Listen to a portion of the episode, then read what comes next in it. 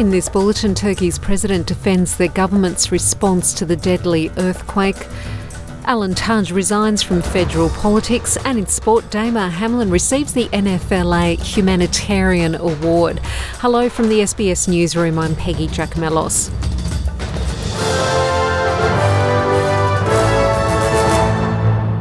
Turkish President Recep Tayyip Erdogan is facing mounting pressure from those left destitute over his government's handling of the devastating Turkey Syria earthquakes as the death toll continues to climb. At least 15,000 people have been confirmed dead in the cross country tremors, which have been declared the deadliest seismic event in more than a decade. Rescuers are still finding survivors, but many Turks have complained about a lack of equipment, expertise, and support support to rescue those trapped.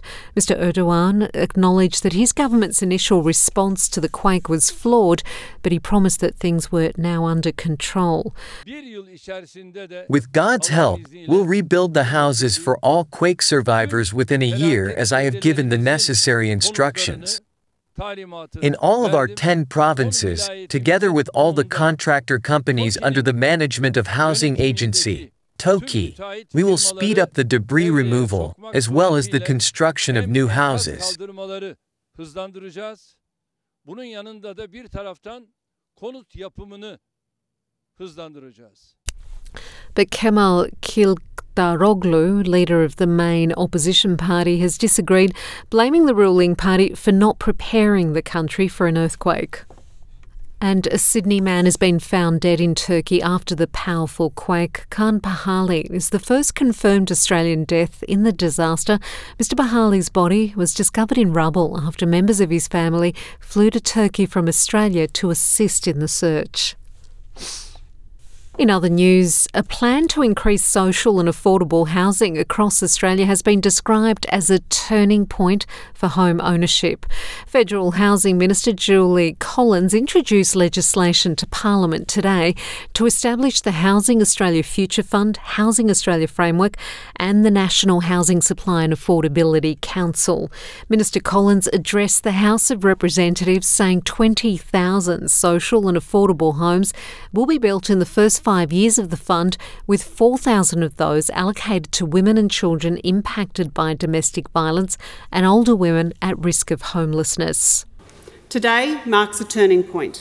This government is turning the page on a wasted decade of national housing policy in Australia. Rising rents, increasing homelessness, and home ownership out of reach. And across our country's cities and towns, the dream of a secure home has become so much harder. But today is a turning point because instead of another wasted decade, this government won't waste a day working to meet these challenges. Yeah. Liberal MP and former Minister Alan Tudge has resigned from federal parliament today. The announcement is set to trigger a by election in Aston less than a year after he narrowly held on to the outer Melbourne seat at the 2022 poll. Mr. Who has been absent from question time during the first sitting week of 2023, has been in Parliament since 2010 and holds the seat by 2.8% after suffering a swing of more than 11%. He stepped down from Cabinet last year after his former staffer, Rochelle Miller, with whom he admitted having an affair, accused him of emotional and physical abuse. However, he has denied the allegations of abuse. Children with a disability born in Australia to parents on temporary visas will get access to help in South Australia under an $11 million program. The funding over five years will provide practical and therapeutic support, including the provision of ability aids to children who need special care, assistance, and treatment. Premier Peter Malinauskas says these children are not eligible for help through the National Disability Insurance Scheme. Only a small number of children are expected to draw on the funds each year, with five receiving help in South Australia. Buffalo Bills safety Damar Hamlin has been awarded the NFL Players Association Alan Page Community Service Award at its annual Super Bowl press conference on Wednesday. In appreciation, the body will donate $100,000 to Hamlin's Chasing M's Foundation. It comes a little over a month after the 24 year old suffered a cardiac arrest on the field during a game. Mr. Hamlin attributed his desire to serve the community to his father, who was in attendance at the award ceremony. Giving back to my community has always been a, a big part of who I am. Um, thankful to my father, who's right here behind me. Um, growing up, just watching him do community days in our community, and uh, I just always was waiting on my time when it came. One of my favorite quotes it's a blessing to be a blessing.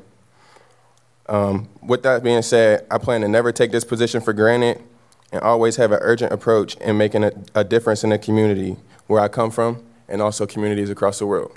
Peggy Giakoumelos from the SBS Newsroom. And remember to check out our suite of podcasts, including SBS On the Money and Change Agents.